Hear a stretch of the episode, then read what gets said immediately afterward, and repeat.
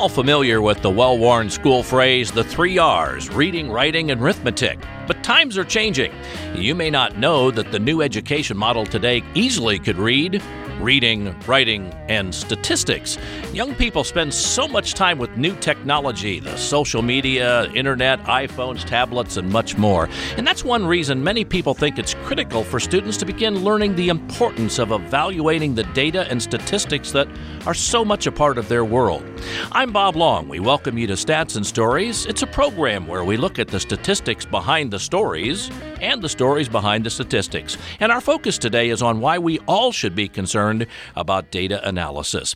Before we talk with our special guest, Stats and Stories reporter Bethany Miller tells us how statistics is now a part of the new Common Core standards for students in grades K through 12. When you think of classes you took in middle school and high school, you probably think of science, math, English, and social studies. But schools now have new Common Core standards that provide learning goals to prepare students for the future. One of those standards is an emphasis on statistics for middle school and high school students. Education Director for the American Statistical Association, Rebecca Nichols, says that it's important because we live in a data driven society. So, ASA is pleased that there's a focus on statistics, especially at the middle and the high school levels in the Common Core state standards, because statistical literacy is really needed by all to make informed decisions based on data, both in our professional and our personal life. Nichols says it's important for students to learn how to make decisions based on data through the statistical problem solving process. She says they also learn how to be critical consumers of statistics. Statisticians working with data have a huge impact on the world, and the job outlook for them is good. So we're hoping that students are familiar with data, what to do with it, and the impacts of it. Nichols believes many people don't realize the impact statistics can have on them.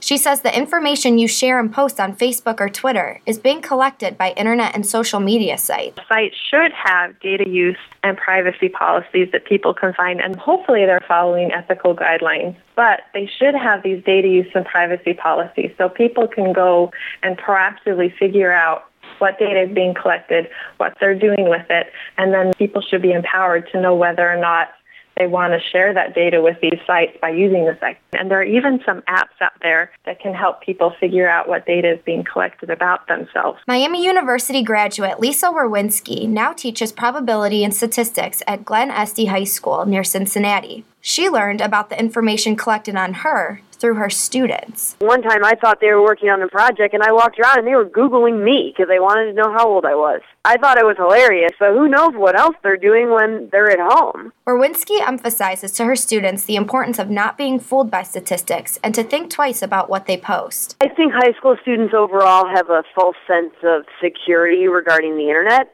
They don't know that data is collected almost every time that they use the internet. And the dangerous thing is that statisticians can manipulate data to say almost anything we want it to. And if our audience is not smart enough to catch on, then we've won. She says the post students share could be used against them when it comes to college applications and scholarships. Werwinski also likes to use real life data when teaching her students the textbook examples just don't draw students in. In real life, data is not is not perfect, and so I want them to see that. I try and make it applicable to them and make it fun. I hope they look back at my class and think, you know what, I enjoyed that. I may have hated math all through high school, but there was something about this Werwinski statistics class that I kind of like. Lisa Werwinski says she's trying to change the culture of statistics from something that seems mundane and uninteresting to something they can use in their daily lives. For Stats and Stories, I'm Bethany Miller. Thank you, Bethany. Well, joining me on Stats and Stories for our discussion of reading, writing, and statistics, Miami University Statistics Department Chair John Bailer and Media Journalism and Film Chair Richard Campbell. And our very special guest today is Chris Franklin. She is an honors professor and undergraduate coordinator in statistics at the University of Georgia. And she's here to talk with us about the statistical concepts, why that's so important for all of us if we want to be numerate citizens. And I know, Chris, you helped the American Statistical Association write the framework for the statistic strand that's in the new National mm-hmm. Common Core uh, state standards for K through 12. Why is that so vital today? Well, I think Rebecca has answered that question well from the ASA. I mean, we're in a data centric society. Uh, We're constantly generating our own data. Uh, every day we're surrounded by media pieces containing data. Uh, we go to the doctor and we get the results of a diagnostic test. And it's like, what are the important questions that we need to ask in terms of how to make an informed decision about a future, you know, future procedure that we might need? Um, you know, it's interesting. I've been teaching for 35 years at the college level. I've been teaching the intro course. Um, many other statistics courses. And every year I ask myself the question why is it that I have 15 weeks in a semester to take a student and turn them into a statistically literate citizen. In other words, statistical reasoning, statistical thinking is very different from mathematical thinking. And I often look at my math colleagues and ask them, how would you feel if you had a student come into your calculus class who's never had any mathematics before and you're expected to help them understand calculus in 15 weeks? They've had 13 years before they come to this university to develop mathematical thinking. And it's the same with statistical thinking. This is not something that citizens, that students can develop overnight. It needs to be a developmental process, and it needs to start in kindergarten. John Bailer. Uh, great answer. Uh, and, and, you know, and, and, welcome, Chris. We're delighted you. that you could join us. Uh, you know, one with the Common Core, there's a there's mm-hmm. a question. There's been a lot of pushback. There's been a lot mm-hmm. of discussion now. What why is what is it that the Common Core was hoping to achieve? Well, I think the main intent of Common Core uh, was, as they say, to develop a mathematics curriculum that's somewhat uniform across the United States that's going to prepare our high school graduates for college and for the workplace. Um, in the past, as you well know, the United States has been one of the few countries that has not had national standards. In other words, each state has their own particular math standards. And um, of course, there was no consistency from one state to the next in terms of what was contained in those mass standards. So I think that's one issue that you were trying to deal with by having the Common Core standards. I think also with the fact that our society now is so mobile in the United States. Families are moving from one state to the next, and that becomes a real issue with their children in K through 12 as they're now coming into the schools, especially high schools, and you're trying to figure out where do these students fall in terms of their math background. So I think all of these led to um, the initiation of trying to have the Common Core standards. Actually, the Common Core standards were initiated uh, by the governors of the states in the United States. This was actually a state movement by the government, uh, by the governors, to try to come up with standards that are more uniform and that would prepare their students for the workplace and for college. Richard Campbell. Hi, Chris. Welcome to Thank Miami. you. Um, I want to see if you can kind of draw a connection to the Common Core and something that we've seen for a long time, mm-hmm. and you you're familiar with this. So I do a lot of orientation of our incoming mm-hmm. freshman students, and mm-hmm when I encourage our journalism students to take statistics, uh, a couple of our majors are required to take mm-hmm. statistics classes. I often see a frown, mm-hmm. and uh, there are a lot. I see that a lot too on my first day of class. so, uh, and I do, you know, as somebody who's been a journalist and been a writer, you know, I see in some students the same kind of fear of writing, but this sort of fear of numbers and statistics. Um, what what can we do about that, mm-hmm. and how much is this related to uh, to, to training at, a, at an earlier level in schools? Oh, that's a that's a loaded question. I think part of the issue with, with mathematics in general, I, and I'm going to say the mathematical sciences, because uh, you know statistics is not mathematics, and that's one of the things that I try to help my students the very first day of my classes understand. They they generally come into class thinking I'm taking a math class, mm-hmm. and without fail, the majority of the students don't really want to be there. They're there because it's required by their major. And they're they're afraid, they're worried. I've never been very good at mathematics. Um, I may be going out on a limb by saying this, but I think a lot of that happens because so many of our teachers at K through 12 are not comfortable with mathematics. And watching it with my own children as they've come through, I've always been amazed that in our society, it seems to be okay to say that you don't like mathematics. You know, as a teacher, you know, as as a parent, you we tell our children, you know, that was always one of my least subjects, least favorite subjects in school. But I never see teachers saying that reading and writing is not a priority. And I've often wondered how we came to this culture that it's okay not to like mathematics when it's really a beautiful, beautiful subject. And um, so I think a lot of that just comes from the way our culture, what, what our culture accepts. And, um, but one of the things I try to do in my classes is help students understand well, it's okay that you feel uncomfortable with mathematics because this is not a math class. And actually, what you're going to be doing in my class is you're going to be writing a lot because with statistical thinking and with statistical reasoning, what's so important are your communication skills and how you can convey the information that you obtained from carrying out the statistical analysis. Uh, and I think it's really important too that you make it real world to the students. I try to teach my classes based more on case studies and bringing in current media pieces that we discuss. And students really gravitate to that it's uh, I, I, and I think we need to actually think about our math classes more in that way as well. I'm I'm not a math teacher, so I'm not trying to tell mathematicians what to do, but we the context is very important and making it real world for the students. I know a lot of people might have been surprised because right at the beginning you mentioned all the way down to mm-hmm. kindergarten. Right. Why? How do, how do we go about what what are some of the things we can do at those elementary level when kids to me, they're just an open book. They want to learn. But what, what kind of things can we do? For, Elementary for, is like the ideal place to yeah. start this. I mean, they're sponges at the elementary level. And, you know, even in kindergarten, you're trying to convey those counting skills with students. And one thing that we've learned is that elementary children love to take surveys. They love to take surveys on each other and discover things about each other. So it's really kind of that natural environment to introduce them to the whole, whole idea of, well, what kind of question would we like to answer about our classroom that's going to require us to collect data?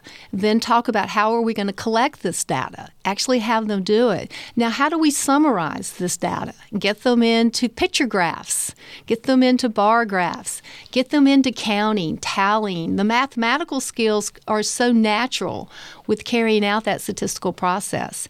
And helping students understand that statistics is important because it helps us to answer questions that mathematics cannot answer. You're listening to Stats and Stories, and today we are talking about reading, writing, and statistics, which again is part of the new emphasis in our Common Core standards for nationally for our, our K through 12 kids. Our emphasis is on looking at the statistics behind the stories and the stories behind the statistics with our show. I'm Bob Long, and again, our regular panelists are Miami University Statistics Department Chair John Bailer, Media Journalism and Film Chair Richard Campbell, and our special guest today from the University of Georgia, Chris Franklin. John Bailer, we'll go to you for the next question. Well, quick follow up on, on just the mm-hmm. Common Core discussion before we talk a little bit more about, about data and stu- that students are generating. You, you talked a little bit about the, the importance of the, the statistics course that's mm-hmm. so, that they see in the university not mm-hmm. being their first exposure mm-hmm. to statistical thinking. Given that the, the Common Core is now is re- requiring mm-hmm. that, that the students be exposed to these ideas in middle school and high school, what what will, what's this going to look like? I mean, so so what is the additional statistical ideas that students will meet in middle school and high school? Mm-hmm. And a follow up question after after you, you tackle that would be to, to think about what's what's then ultimately the consequence mm-hmm. of this for for these students as they go to college, and for us thinking about teaching them in college. Well, hopefully, by the time our students graduate from high school, they will have been exposed to the topics and the concepts that compose at least about half or three fourths of our current college intro courses. Uh, if you look at the standards that are in middle school and high school, most college intro professors will say, well, that's what I'm teaching in my college intro class right now. And um, and hopefully by going through uh, grades 6 through 12 and and we also hope that we can start this at elementary as well. The students have had that opportunity to truly conceptualize and evolve with these statistical concepts which is what's crucial. And so by the time that they do get to college they're now going into maybe what we're traditionally calling our second course now and so they're getting further exposure. And of course, the big buzzword now is data science. And uh, with the technology um, available to us now, you know, our college students on a very common basis can be exposed to messy data sets and how to really deal with real world data. I think, as we heard from our high school teacher earlier, you know, it's very nice to have those clean data sets in a textbook that our students work with, but that's really not real world. Real world is that we have these massive data sets out there and they're messy and they're not clean. And just learning database management skills, for example, programming skills that will help them become better statisticians.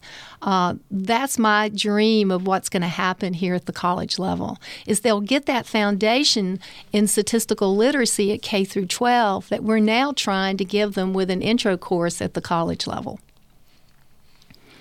Richard Campbell. You mentioned earlier uh, the writing that mm-hmm. uh, that statisticians do and mm-hmm. that statistical that's needed in sort of statistical mm-hmm. understanding. One of my obligations in running a journalism program is so much so much of the sort of general public knowledge about numbers mm-hmm. comes through journalists. Mm-hmm. And I want you to talk a little bit about uh, the errors you see that journalists make, uh, because many of them aren't trained the way mm-hmm. they need to be in mm-hmm. in statistical methodology. It's interesting how I get a lot of journalism majors at the University of Georgia, and they the first day of class they always say, "I don't have any idea why I'm in this class." And I let them know by the end of class they will understand. and that is because of the role that they pay, they play with they are the ones responsible for presenting statistical information to the majority of our Americans mm-hmm. in, in the media. I would say if there's one thing I had to identify that is the most common misleading thing that a journalist can do with their writing is the whole idea that studies always have cause and effect conclusions. And that is with the way they give their headlines in the articles. The headlines come across as this this uh, causes this. And most more often than not, the study is actually an observational study and not an experimental mm-hmm. study where you can't make cause and effect right. conclusions. And as with the attention span of most Americans now, uh, so many Americans never get past the headline to read the actual article. I'm guilty of that. I have to mm-hmm. confess. You know, I read the headline and I move on. So I think that's one thing. The other thing that I often see is they just don't give enough statistical information in the article to where, as a consumer of this information, you can make informed decisions. You can ask good questions about the design of the study. Um, uh, so, so I would say that's what's really important in terms of writing is that a journal, journalist is comfortable enough with those foundational statistical skills that they can write the pieces to where, as a consumer, I have enough information to make an informed decision. So, can I follow up with this? Sure. Just, just if, if you're going to be writing something like this and you have in page mm-hmm. space is limited, mm-hmm. and you're saying that, that you're tempted to, to stop at the, the headline mm-hmm. as well, do you think that there might be resistance to reading some of those details that you that, that you're suggesting be be built in? Well, I think if we have a statistically literate population. yeah. For example, when you see Gallup polls reported, when Gallup comes out, they give you the descriptive numbers, but then they also give you a short a write up about how they sampled, mm-hmm. what their margin of error will be for their particular statistics, and it's like a one paragraph. Now, if you are comfortable with the term margin of error and how to interpret that, as a statistically literate population, the the journalist has done their job.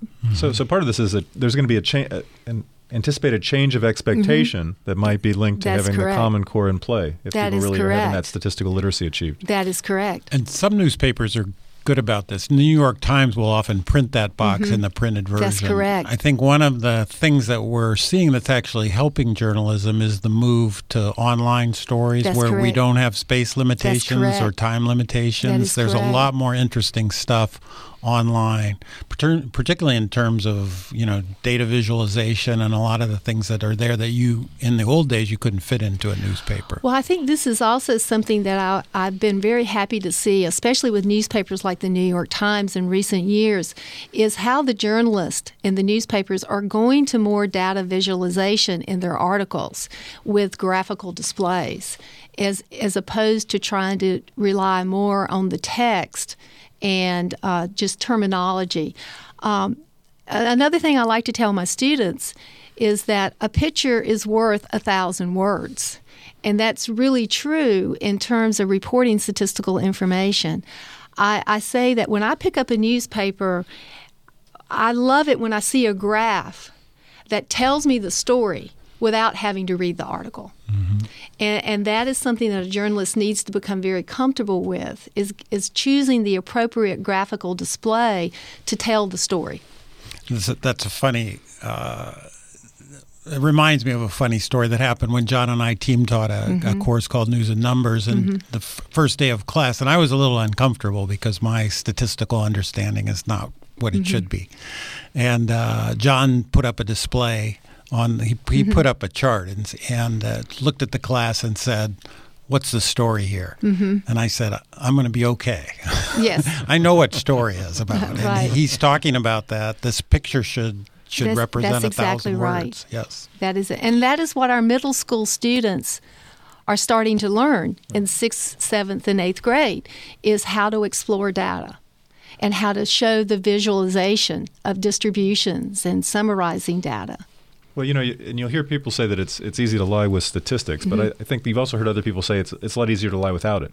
You know, it's a, it's a I, th- I, think that's a beautiful saying. Yeah, and, yeah, I, I and I, I, think that, that if, if, this is successful, I mean, you're mm-hmm. you're you're sense you're coming in a, another context of being a healthy skeptic, mm-hmm. right. as being a success if successfully achieving statistical literacy is that healthy skepticism of information that's being presented that that is very key, and and I've mentioned this before. I always tell my students that I have two main goals when I teach my courses. Any course that I teach, this is not just the intro course. The, these are the more advanced statistics courses as well. Is that I want them to truly understand the beauty of statistics but at the same time, they have to become a healthy skeptic and they have to know the right questions to ask. You're listening to Stats and Stories, and again, we're focusing today on the importance of statistics and, and teaching our children at a much younger age uh, about the importance of statistics so we come, become a much more literate society. I'm Bob Long, our special, uh, our regular guest, I should say, our Miami University Statistics Department Chair, John Bailer, our Media Journalism and Film Chair, Richard Campbell, and special guest today, Chris Franklin, an honors professor and undergraduate coordinator in statistics at the University of Georgia. We wanted to see what people know about our topic, so we asked them, What kind of data do you think you generate on the internet or on social media? I'm not on Facebook as much as I used to be, because um, honestly, it bothered me that when I started putting in what, what, musicians I listen to, a lot of the things that Facebook prompts you to fill out with your profile, I started getting concert tickets. I saw a direct relation to the things that I was filling in in the types of ads I was being served. Recently, I've heard an interview on the radio specifically on this, and I didn't realize what they collect. I'm a little more aware my Facebook, my tweets, my Googles, everything's changing. When I'm on Facebook, I think the data they're collecting are the um, the organizations that I like and the communities that I like. A lot of the stuff that I share on Facebook has to, is like related to movies or current events, and a lot of uh, really like, just dumb, funny stuff, I guess. We also ask people to tell us how they think the data that they generate each day is used by others. They use it for marketing in order to target people for products associated with the different um, communities that they like. For example, the German Shepherd dog community, I get a lot of marketing emails regarding products that are associated with pets. Probably using it to advertise to us and like learn what the youth finds, I guess, appealing so they can try to break through to the younger generations. And I know Google collects a lot of data on your surfing habits and uses that to generate profiles and serve up ads. But again, like I said, I use AdBlock a lot um, for that reason. They are spying on us. They're watching what we buy, what we take photos of, where we vacation, where we go to dinner, where we shop, and that frightens me out there in that great ether, what happens to all that information? Is that something else that you're really trying to get college level students to, to understand? It is. Um, I, it, it's almost like when you mention it to students, they're just they're taken aback. They've never really thought about that. Um, and so I do try to help them understand that you are generating massive amounts of data and it's all being stored. Now, how it's being used, you may not know. now, fortunately, there are apps now, things of this sort, that will help people, if they want to make the effort, realize how their data is being used. Um, I think that this is a wonderful way to bring up questions of ethics in terms of data collection. And so, it, once again, we're able to start talking about topics now that I think in the past we never even began to talk about, you know, with, with statistics. And I think ethics is one of them. You know, I think Bethany Miller's report that she did mm-hmm. earlier uh, in the program kind of touched on that mm-hmm. the fact that there are places you can go to find out mm-hmm. that information. Mm-hmm. And is that something you think that, that most people, not just college students, but I mean people in general, are unaware? I think so. I think most people are unaware of that. And I think even if they are aware of it, I'm not sure how many people make the effort how to much, actually yeah. go to find out. to go find out, right. Mm-hmm. John Bailer. Yeah, I think it's interesting that, that, that you're mentioning the, the idea of ethics. I, am mm-hmm. sure that, that that's almost a shock to the system for some mm-hmm. of the mm-hmm. students that mm-hmm. are in a class like this because they're they're expecting more manipulation and mm-hmm. procedure, mm-hmm. and you, it's it sounds like what you push for, and actually we, we do as well, is right. is, is, deeper understanding that and thinking correct. about this, and also appropriate use of the tools that you're using to explore. That is correct. What what are some of the the if, if you were going to describe someone, if you're successful and you've you've helped someone become statistically literate what would they look like as a citizen? I mean, I, I know that's a huge question, but. Well, I think one of the ways, maybe I'll just give you an example of how I feel like maybe I've been successful with teaching my students, is it's amazing how many emails I receive from my previous students six weeks, six months, a year, five years out, where they send me, I saw this interesting story. I want you to look at this. Look at this misleading graph. I thought this was something that you could use in your book. Or I'm really disturbed by the way this study was written up. And to me, that's that's my goal. Yeah. It's it's when I hear back from my former students way into the future, and I know that they are reading those the, that statistical information with a critical eye. That's what I call a statistically literate student. oh, I like that. Richard Campbell. Following up on that, what what do you think are obstacles to the stati- statistical literacy movement? What are what's what's blocking that? I know you'd like to see this extended mm-hmm. to elementary mm-hmm. school. Mm-hmm. I mean, John and I worked on a, a mm-hmm. quantitative literacy requirement mm-hmm. here in Miami, and and frankly, it probably should have been in place many years Mm-hmm. earlier. Well, I think there's there's a couple of big obstacles that I'll, I'll just mention. There's many, of course, many obstacles with any kind of new movement. Um, I think part of it is um, as parents. Let me talk from a parent perspective. Um, and this, I think, applies to the whole new math movement, is that parents are seeing their children coming home with homework that they didn't have when they were students. And statistics, of course, is one of them. That's totally new for a mm-hmm. lot of these parents because many of them have never actually had a formal statistics course. And so I don't know how to help my child with this, and this is not something that I had when I was in K through 12. And so I think it's just that uncertainty as a parent. It always bothered me when I couldn't help my children with certain homework. Now, fortunately, math I could, but there were certain areas that I couldn't. Uh, so I think that. But I think an even bigger obstacle right now An unintentional obstacle is that our teachers are struggling to know how to teach this material. Mm-hmm. Uh, most of our K through 12 teachers uh, have not come through at a time in their teacher preparation program where statistics was part of the training that they received as math teachers. It was focused mostly on the mathematical concepts. Mm-hmm. And so now we have these new standards and we have teachers that have never actually had formal training in teaching statistics. And if they did have a statistics course, it might have been more the old style, what I like to call the plug and chug, mm-hmm. which was before the age of technology, where technology has allowed us to teach more conceptual courses and more case study based courses. So I, th- I think those are two potential obstacles to this. John Bailer, time for one final question here. Okay, Chris, if, if you had a magic wand and you could you could make oh, that, no. that, you could wave okay. and make changes, eh, make a change. You can mm-hmm. only use it for one change. Okay, one one change to the teaching of introduction introductory statistics, mm-hmm. and you can pick the level. Okay. So what what would it be? Oh, if I could change one thing. Oh, that's tough because there's so many I want to change. Well, we'll give you an extra wish or two. okay. If I could just magically help everyone that teaches introductory statistics feel comfortable with using technology to where they can teach a more conceptually based course and a more what I call a statistical literacy course. Um, and that is understand how to use simulation, understand how to use technology to emphasize visual displays with our students. Not so much, let's just rely on numerical summaries, for example. Uh, understand the importance of talking about that statistical process of how don't teach your course as just a set of disjointed topics, but just try to give the big picture to your students that we're trying to answer a question.